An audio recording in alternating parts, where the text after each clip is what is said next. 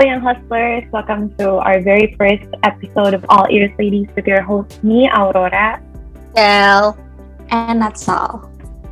Now, All Ears Ladies is a new rendition from Ask a Sister series from UI Women in Business, where we're here to sit down with one of our alumni talking about uh, maybe some college problems and also career dilemmas.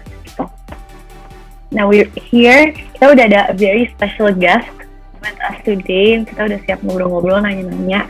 Apalagi uh, karena kan kayak aku udah di tingkat akhir terus baru sadar oh ya yeah, there are a couple of things that I wish I should have known back then kayak coba aja pas tahun pertama ada yang ngasih tahu uh, harusnya ngapain atau mungkin ikut organisasi apa atau lebih fokus ke ke mana but we're here uh, udah ada a, a very special guest yang pas zaman kuliahnya tuh wow banget coba coba uh, Nat kamu kayak ceritain a little sebelum kita introduce uh, our very special guest.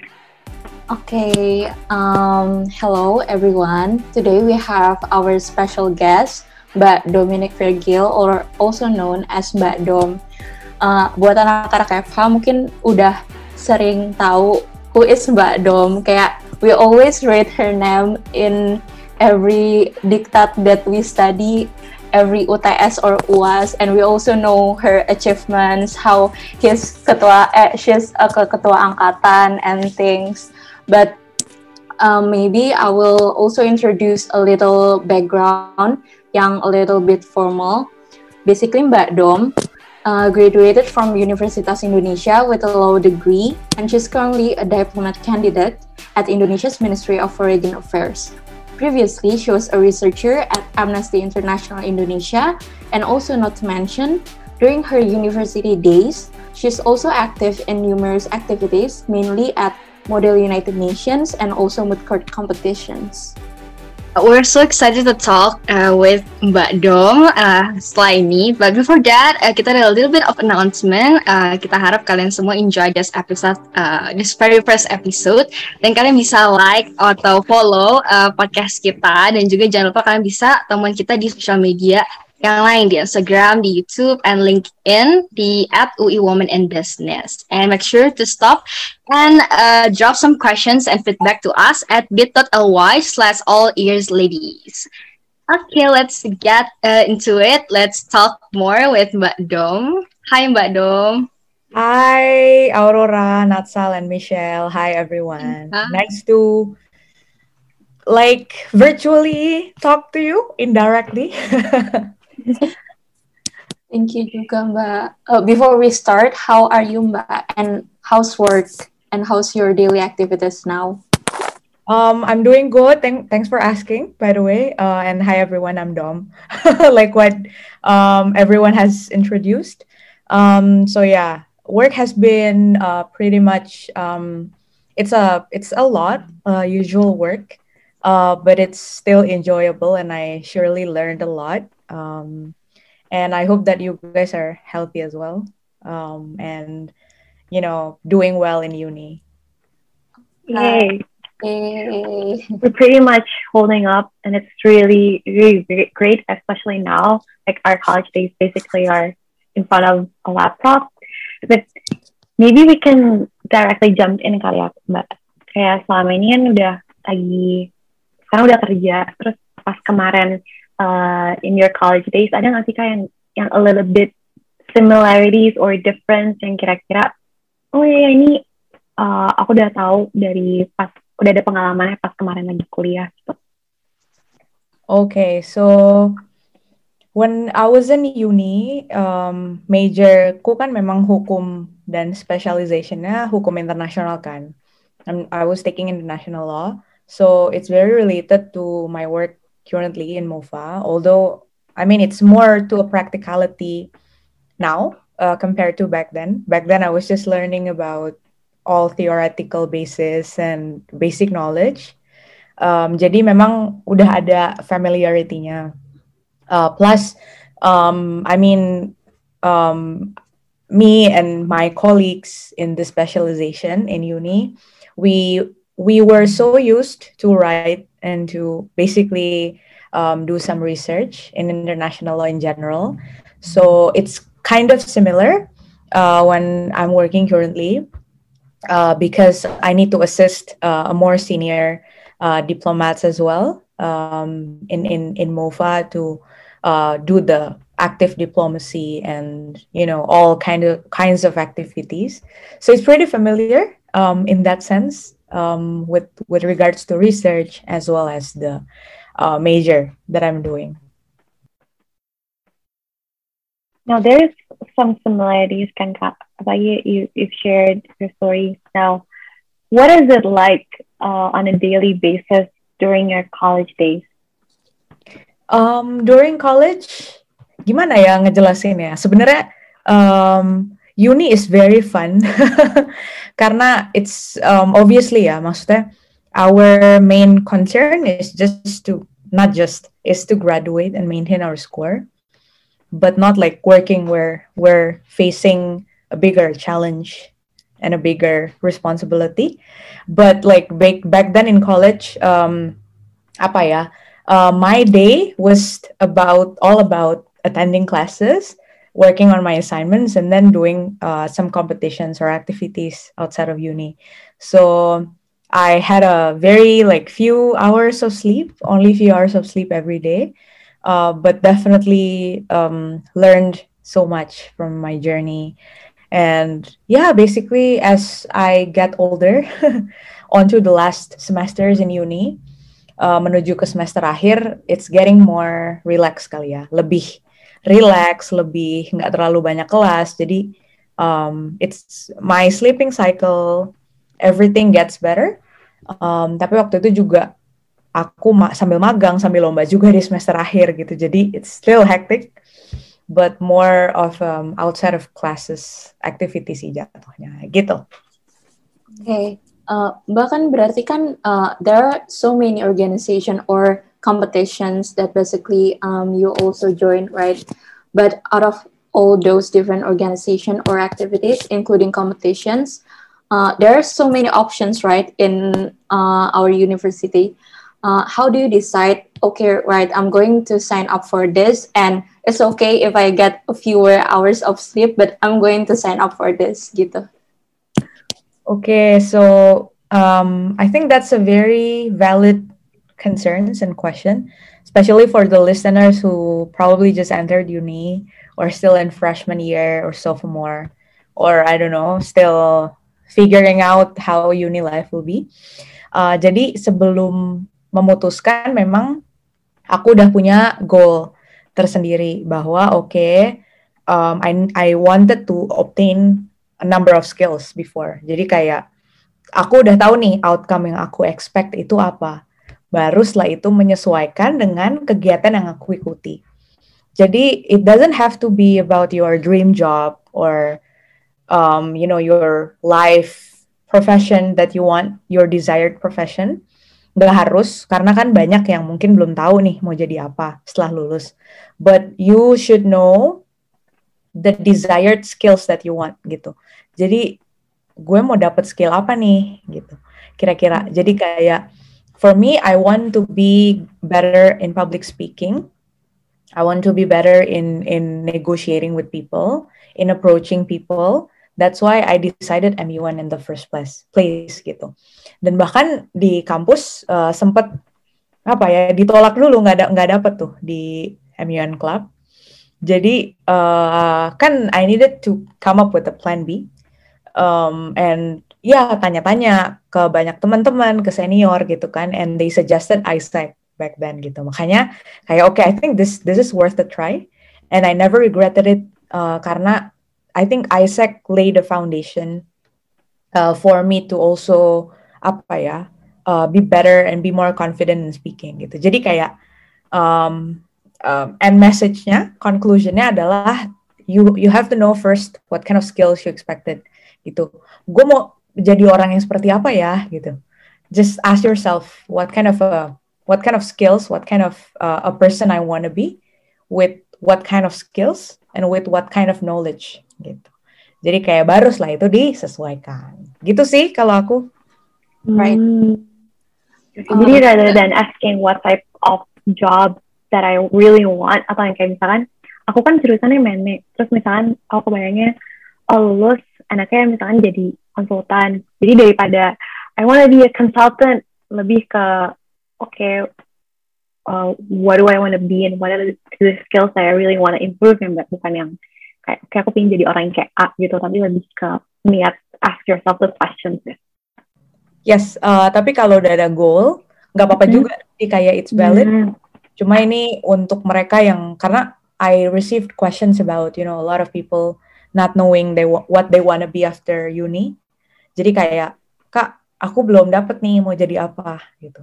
Ya udah, nggak apa-apa. Yang penting you ask yourself what kind of a person do you wanna be gitu. Kalau udah ada goalnya lebih bagus lagi sih, karena kan lebih pasti tuh um, uh, uh apa namanya apa yang ingin kamu kejar kayak misalnya kalau konsultan ya mungkin kamu bisa banyakin ikut business case business case competition misalnya atau um, any kind of research based uh, projects with your dosen gitu misalnya kan? Jadi lebih gampang dipetakan gitu. Tapi kayak holding on to the goal itu nggak sih mbak yang yang kayak along the way kadang sering ke gue ya atau enggak kayak udah kepikiran pinginnya A tapi terus uh, coba experience tapi akhirnya jam ke B tapi pas nge-experience sama sama B atau enggak sesuai ekspektasi balik lagi ke A atau balik pindah ke C kayak selama tiga hampir empat tahun kuliah tuh Mbak Dom pernah ngalamin hal itu nggak Mbak? Buat kayak uh, ngeyakinin lagi gitu. Oh goals ya, iya pernah banget. Dan itu wajar karena we're still in our twenties. Um, I mean, if we have that kind of concern, it's good, mm. better than having it late later at life when we're working and we regret the life that we choose. Gitu. Jadi menurutku normal banget dan ya itu manfaatkan uh, empat uh, tahun kalian di kampus atau mau lebih juga nggak apa-apa lima tahun misalnya kalian exchange dulu nggak apa-apa banget yang penting you really know what you choose and you know the consequences of your choice gitu karena our future depends on our hands gitu bukan apa ya bukan orang lain gitu kan. Dan um, aku pernah kayak gitu uh, beberapa kali ya. Aku pernah mikir hmm, apa gue apa ya give up my dream aja ya my goal aja ya? Apa gue coba ke apa namanya um, uh, company saja ya instead of public service gitu atau NGOs atau public sector in general? Apa gue coba di uh, beberapa firm aja dulu kali ya gitu. Um, Sebenarnya nothing wrong with that, tapi just um, gimana ya, make yourself a deadline. Like, okay, by the first, uh, by the last year of my uni, I need to know and figure out what's my five years plan, misalnya. Kayak gue mau apply apa nih abis kerja. Uh, kira-kira di bidang kerja apa nih gue mau berkarya dan bertumbuh gitu. Jadi kayak aku sih gitu. Jadi aku memberikan deadline ke diriku sendiri. Oke, okay? by last year of uni, I needed to do this, this, this, this gitu. Waktu kemarin. Jadi kayak, okay, you have three years, six semesters to figure things out and to explore. Dan ya udah, aku udah nyoba semuanya tuh. Magang di public sector pernah, magang di NGO atau think tank pernah, uh, magang di corporate law firm pernah gitu. Jadi kayak just do apa ya, just explore gitu. But still keep the deadline and keep the time intact aja. Kayak apa concise gitu. Oh, tapi Mbak, uh, when did it hit you and kayak kan udah nyobain di corporate law firms and then NGOs and also think tank and also uh, other public sectors, right? Uh, I also feel the same karena aku juga nyoba corporate law firm terus aku sekarang juga lagi di public sector. Tapi I am still confused about what I actually want to do. Tapi kalau misalnya Mbak Dom itu tuh faktor apa sih yang kayak bikin oke okay, gas aja deh di sini gitu? Aku sih karena apa ya ini mungkin beda-beda setiap orang ya but for me kayak when apa ya when I'm given a really like a lot of workload how ikhlas I am kayak how apa ya how willing I am to go to the uh, to extra mile gitu. Apakah gue tipe orang yang ya udah what my boss said that's what I'm gonna do gitu. Dan ketika dikasih kerjaan yang di luar job desk misalnya I mean to some extent yes it's unhealthy but sometimes we need that test to release look and introspect kan gitu. Jadi kayak aku kayak gitu um, dibandingin nih di ketiga bidang ini which kind of um, which sector yang membuat aku tuh oke okay, it's okay I can do this gitu. Kayak persevere and also uh, try to apa ya do the extra mile in everything that I do. Secara ikhlas gitu ya tanpa paksaan tanpa apa namanya uh, coercive action from supervisor atau bosses gitu. Dan ya udah akhirnya setelah aku jalanin tiga-tiganya dan mendapatkan workload yang apa ya apa exposed dengan workload yang berbeda-beda dan how far I did the extra mile ya aku memilih uh, jalan public servant gitu civil servant gitu. Mungkin beda-beda ya kayak banyak juga kok teman-teman yang kayak ya udah gue pentingnya finansial dulu nih lima tahun ke depan itu nggak apa-apa. It's very valid gitu. Atau gue pengennya ya banggain orang tua dulu nih lima tahun jadi kayak ngikutin yang orang tua pengen dulu. Nggak apa-apa it's still valid but uh, don't forget that the one person that you need to make happy is yourself gitu. The only person that apa ya matters for your future is yourself because you only get yourself until the end of your life gitu. That's what what's like sure gitu kan. Gitu sih menurutku. Jadi um, disclaimer aja nih mungkin berbeda-beda untuk setiap orang.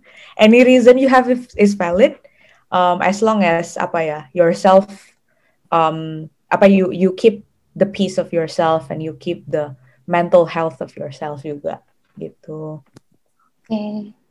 um, but uh, there are so many organization and competitions and other activities that you've done during your uh, college days. But ada nggak sih kegiatan-kegiatan yang menurut Bado kayak, oh, that was a waste of time. Maybe kayak if I could go back, I wouldn't do that karena nggak selaras dengan apa yang uh, aku kerjain gitu-gitu. Kayak ada nggak sih mbak kayak for me personally I have those activities that I did but I regret.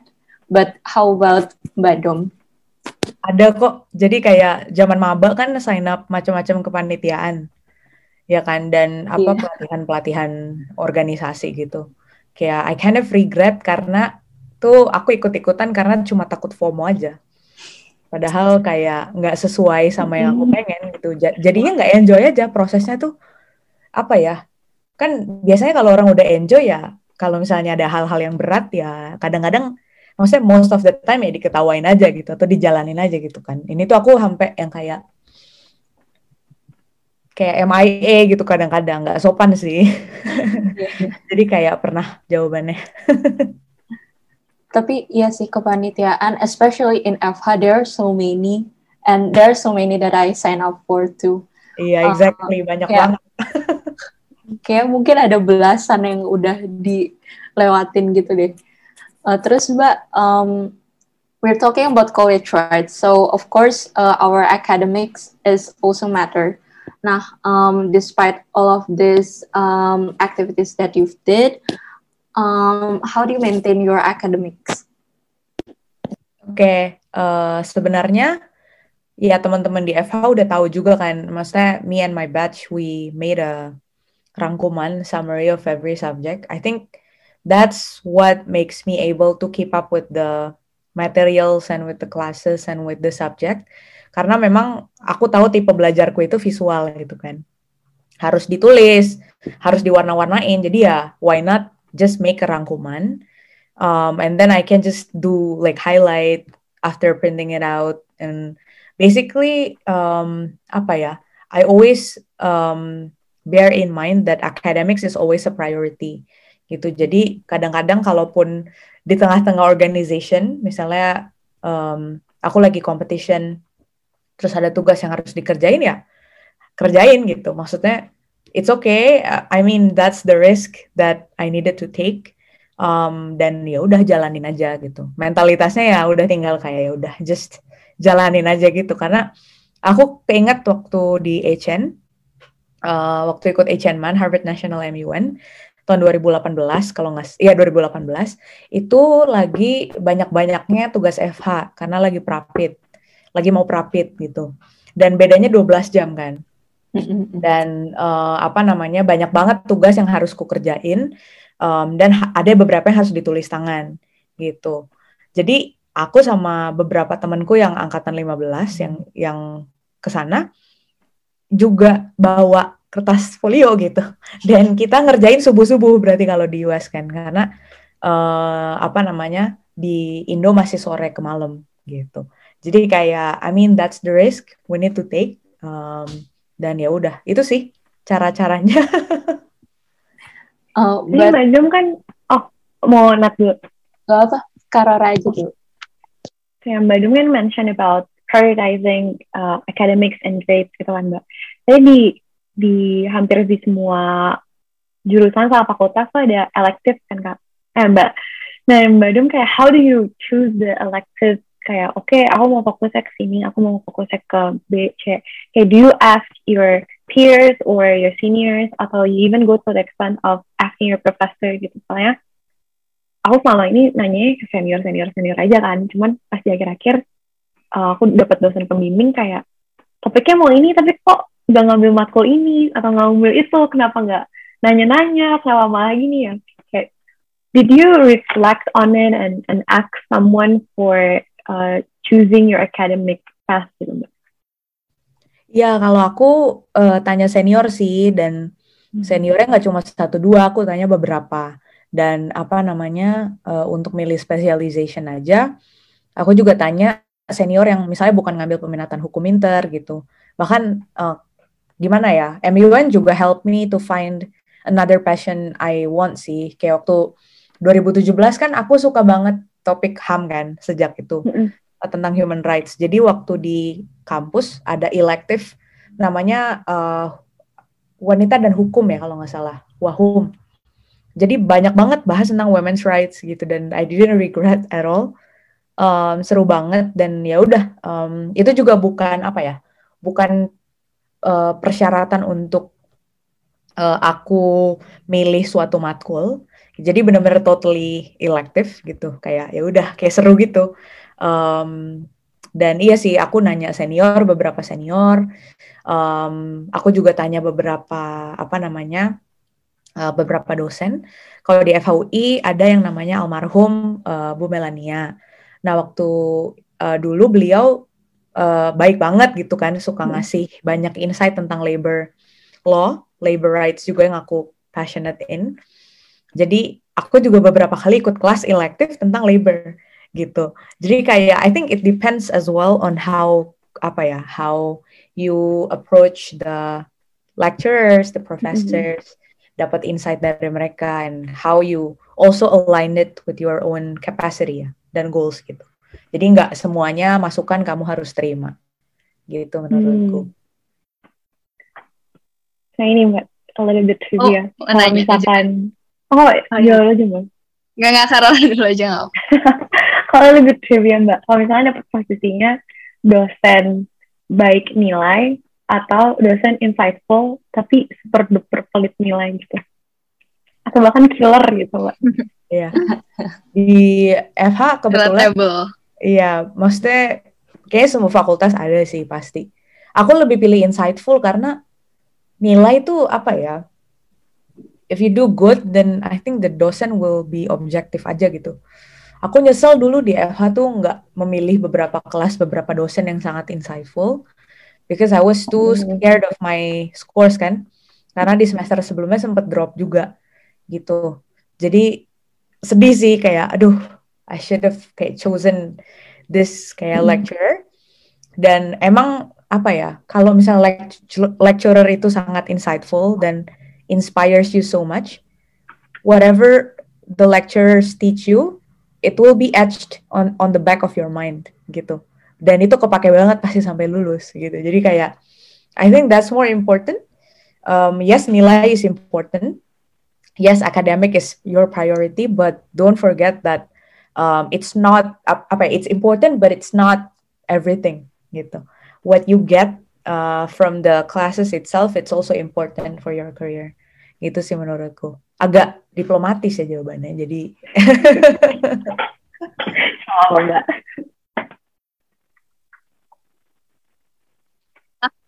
uh, gini Mbak Dom, kan kalau misalnya aku denger banget dari tadi story-nya Mbak tuh udah keren banget, kayak uh, bisa banget gitu nge-handle berbagai hal, multitasking, organisasi ini loba dan magang dan lain-lain gitu ya. Tapi uh, gimana sih? Pernah gak sih Mbak Dom kayak maksudnya at one point kayak justru uh, down banget atau kayak stress banget atau kayak merasa kayak I cannot handle this kayak gitu. Dan kalau mungkin pernah gitu kayak how did you manage to get out from it? gitu. Oh iya pernah banget. Itu beberapa kali sih. Cuma yang mungkin kepikiran adalah pas semester berapa ya? Semester 5 apa 6 gitu. Capek banget kan aku PP soalnya Depok Bogor kan naik kereta. Dan itu capek banget. Uh, sampai aduh gila ini capek banget nih apa bolos kelas aja ya sampai kayak gitu.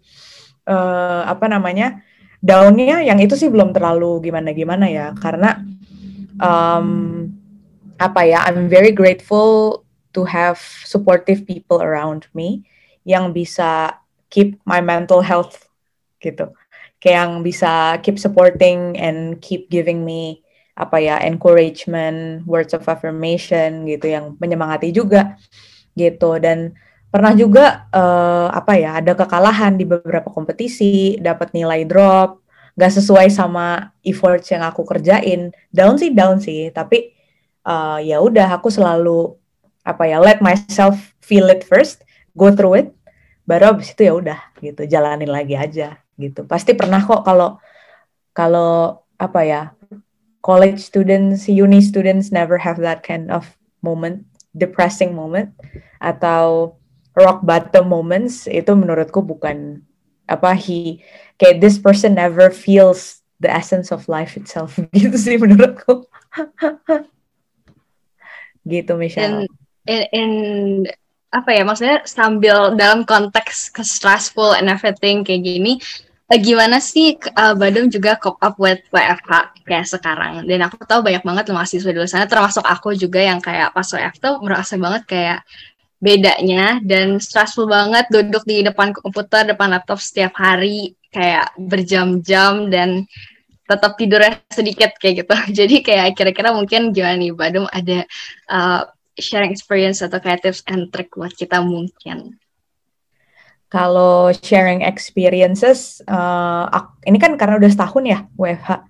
Jadi um, gimana ya? First, know what are your stressors, what trigger your stress, and what uh, make you more relaxed gitu, what relieved the stress itself. Jadi misalnya kalau aku stressorsku tuh adalah um, I don't know, kayak misalnya kebanyakan kerjaan yang nggak di planning gitu. Misalnya itu stressorsku Terus yang bikin relief stress olahraga misalnya. Ya udah kalau itu kayak kalian ya just allocate your time to do a quick workout misalnya in between your work.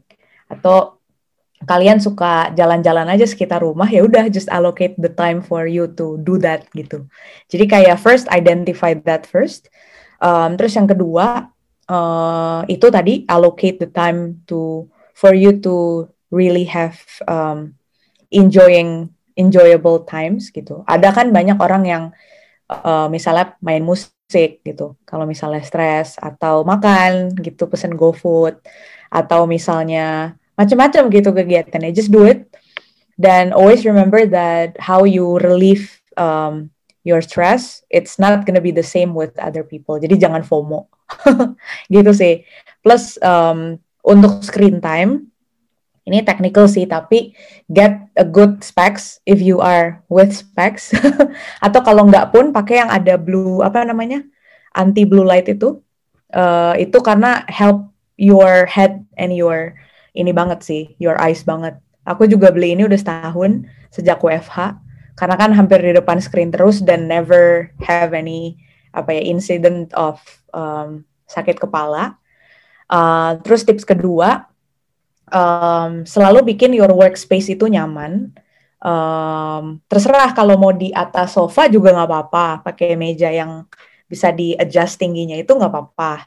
Kalau kalian tipe yang pindah-pindah lantai, uh, meja segala macam nggak apa-apa. Jadi kayak just apa ya, know your comfort space itu seperti apa gitu. Kadang-kadang kan ada yang harus pakai dual monitor gitu kan, nggak apa-apa invest more on that as long as you feel comfortable in working gitu. Mm-hmm. Itu kedua. Terus yang ketiga um, apa ya? Abis kerja usahain jangan apa ya play phone too much gitu. Sebelum tidur juga usahain apa ya? Kalau buat alarm nggak apa-apa, tapi kayak I don't know put it on the table behind your bed misalnya gitu. Jadi jangan sampai kalian malah main handphone dan ini aku baru baca sih cari uh, relaxing moments outside of Netflix atau outside of watching YouTube videos. Pokoknya aside from screen time ya. Mau kalian berkebun kek, mau apa namanya uh, olahraga kek atau mau ngobrol-ngobrol sama family members itu nggak apa-apa. Gitu. Jadi kayak itu sih kalau caraku banyak ya. Wah, Bandung, thank you banget. Nge-cope buat masalah-masalah pas PSA kayak udah mulai banyak gitu yang jadi udah no more reason for for us yang kalau misalnya ada online class kayak oh ini gara-gara WFH WFH WFH kayak it's been a year. Yes it's it's a year already. Cepet hmm, ya. kan kerasa. cepet cepet banget. Nggak kerasa banget. Cuma ngomong-ngomong uh, kayak during kayak covid ini kan WFH sebagian tuh ternyata ada yang uh, kuliah sambil magang tapi itu rata-rata yang akhir-akhir gitu sih. Ngomong-ngomong tentang magang and activities outside campus I think sih mbak at the specific time that we should try and start an internship? Kayak is it better to start early atau pas semester uh, pindahan semester satu ke semester dua tuh ya udah istirahat aja dulu nikmatin uh, bisa liburan. Nanti semester berikutnya baru magang atau tahun depan gitu mbak Uh, menurutku cari apa ya magang yang kalian paling banyak liburnya aja. Misalnya dari semester ganjil ke genap ya. Eh mm-hmm. genap ke ganjil. Biasanya kan yeah. panjang tuh kayak tiga bulan mm-hmm. gitu kan. Uh, jadi menurut aku itu nggak apa-apa. Terus aku setuju tadi Aurora kan sempat bilang dari semester satu kedua ya kalian nikmatin aja. Masa kuliah istirahat jangan dipaksa magang nggak apa-apa kok. Your life will not end if you don't intern for that karena kuliah can be exhausting. Plus pas skripsian usahain jangan ada ya nggak apa-apa sih magang tiga bulan gitu, tapi jangan sampai itu mengganggu pembuatan skripsi karena it's better you just finish it off and then you hmm. apply for jobs kan pasti kadang-kadang masuknya juga bisa internship dulu atau trainee dulu kan. Jadi ya udah gitu. Yang penting uh, jangan apa ya, jangan terlalu FOMO kalau misalnya ngambil internship karena banyak banget yang seperti itu kayak gila dia internship di uh, apa management consulting firm A nih yang kayak mm. tidurnya tuh apa namanya uh, tidurnya kurang dari empat jam tiap hari misalnya kayak glorifikasi hustle culture banget. Ya menurut aku not everyone can have the same way of living. Jadi kayak you do you aja gitu. Uh, make sure that internship itu nggak malah menghabisi menghabiskan energi kamu untuk kuliah di semester berikutnya gitu. Iya benar sih mbak. Takutnya kayak malah tiba-tiba udah burn out duluan, langsung exactly. udah start kuliah terus nanti uh, di semester itu malah nilai-nilainya jadi turun atau gimana atau jadi mager-mageran kuliah. Tadi tadi Mbak Dem kan nyebut tentang skripsi, final project. Kayak eh, masing-masing fakultas kan pasti skripsian tuh beda-beda kan caranya. Tapi kayak uh, is there anything that we should keep in mind before choosing uh, a topic for our final papers atau tugas akhir gitu? Uh, menurutku gimana ya? Kalau aku kan orangnya tipe yang idealis banget ya. Jadi I I'll do what I like, the topic that I like. Cuma for some people kan ya they have many topic they like gitu misalnya. That they're apa confused in choosing. Menurut aku cari yang paling sederhana untuk di solve gitu hmm. kenapa? Karena kadang-kadang you don't know what's gonna happen during your time in making skripsi gitu. Jadi lebih baik pilih yang apa yang sederhana untuk kamu resolve yang penting beres tepat waktu sesuai plan kamu gitu. Jangan idealis sampai it compromises the whole apa ya the whole timeline misalnya yang ingin kamu capai gitu dalam perkuliahan gitu. Jadi just choose um, apa ya, just choose the topic that you like um, and is simple to solve gitu. Uh, but still makes you apa ya, excited and makes you learn so many things at the same time. Jangan lupa tanyain ke senior, ke dosen, ke teman-teman. Uh, tapi always the option will go back to yourself aja gitu. Oh, Mbak, kalau nggak salah tuh Mbak skripsi sambil mood court competition kan ya? Yep. Itu hektik gak Mbak? Cara manajemennya gimana? Hektik banget. Uh, waktu itu, tapi karena mood court-nya kan baru pertama kali dilaksanakan kan, dan uh, all of my teammates are all first timers. Jadi kita nggak terlalu yang punya latihan yang terstruktur banget um, di, apa compared to other mood court. Jadi uh, apa ya? Uh, kita tetap prioritize uh, skrip, uh, skripsi, we prioritize our thesis process. Um, baru setelah itu misalnya siang ke sore atau siang ke malam kita latihan mood court gitu. Jadi emang apa ya? Uh, key-nya adalah nggak procrastinate sih gitu. If you already have overwhelming things to do, never procrastinate gitu. Karena nah, capek banget kalau Iya, bener-bener kayak aku juga ah santailah nanti gitu. Pas sudah semester terakhir nih, gila nih kalau gue progres gue bisa nggak lulus loh gitu.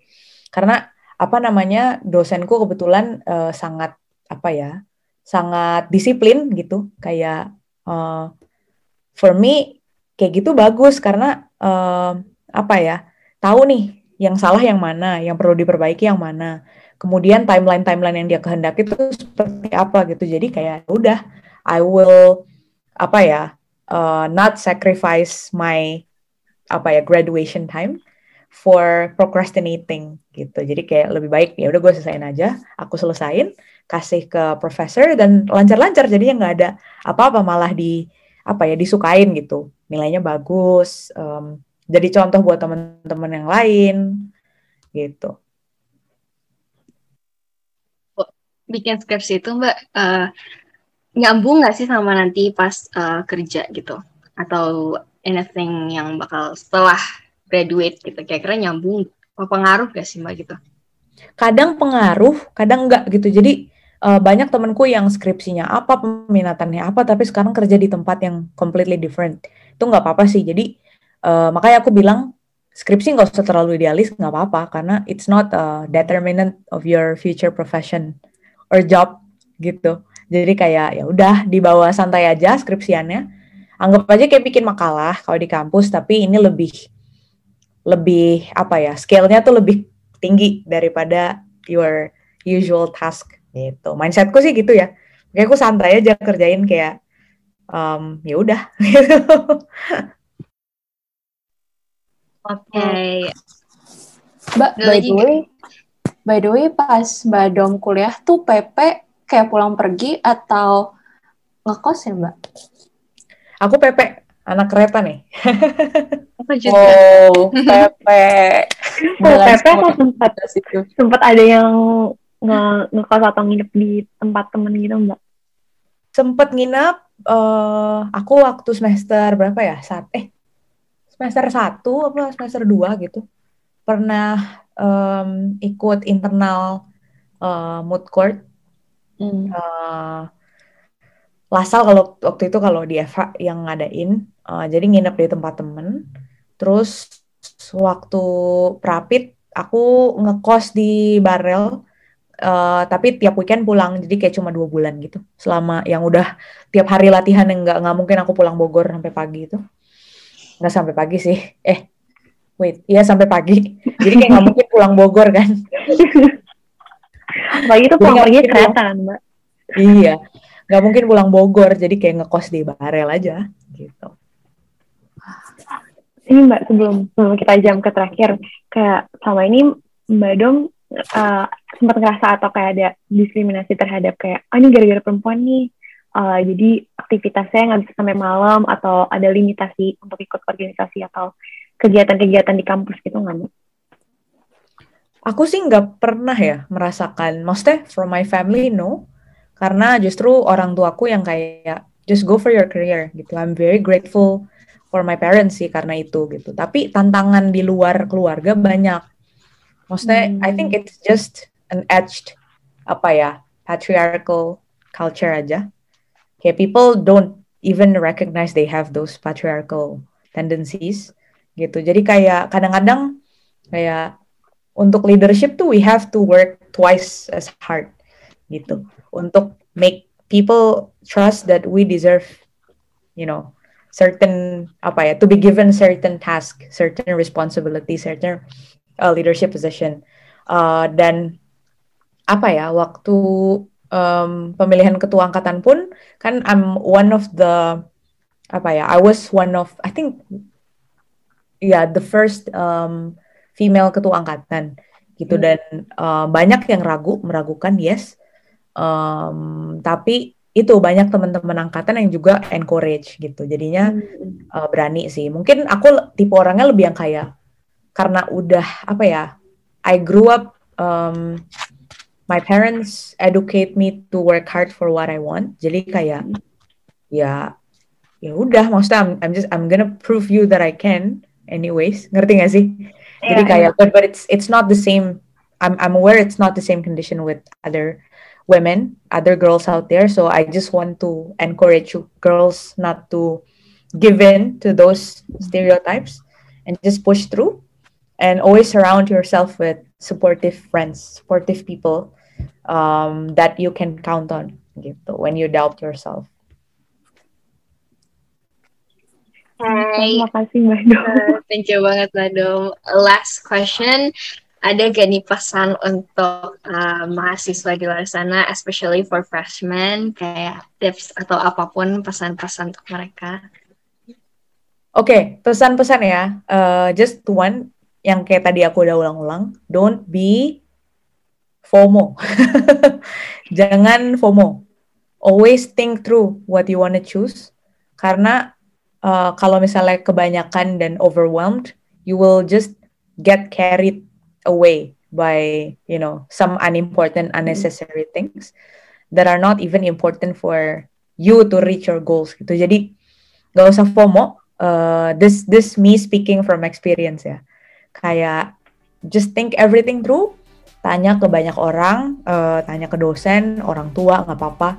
Whoever you trust and whoever know you and understand you uh, dan selalu apa ya selalu take the positive uh, key points key learning points from whatever the experiences gitu. Karena you will never know those kind of um, experiences those kind of values is what um, is going to build you as a person.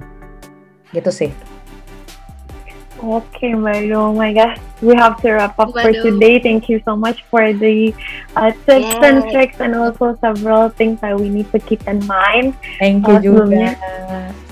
Thank you, Alma. But uh, would like to remind everyone again, for our listeners, to follow all of our socials at A Woman in Business and stay tuned to all of our upcoming events. And also leave a feedback and comment at bit.ly slash all ears ladies all written in caps. And also, don't forget to follow Mbak Dom in her socials. Saan Mbak Dom, uh, what's your socials, everything, Instagram, and or, or anything okay. that you would like to promote? so yeah, you can reach me through my LinkedIn, guys, uh, Dominic Virgil, or Instagram. Uh, my main account is dominic.virgil. But for my photography account, it's Dominic Shoots. yeah, my name, Shoots. So hope you follow or DM me. Feel free to ask anything. Okay. Thank you so much, madam. Thank, Thank you, guys. Thank you, Bye. Bye.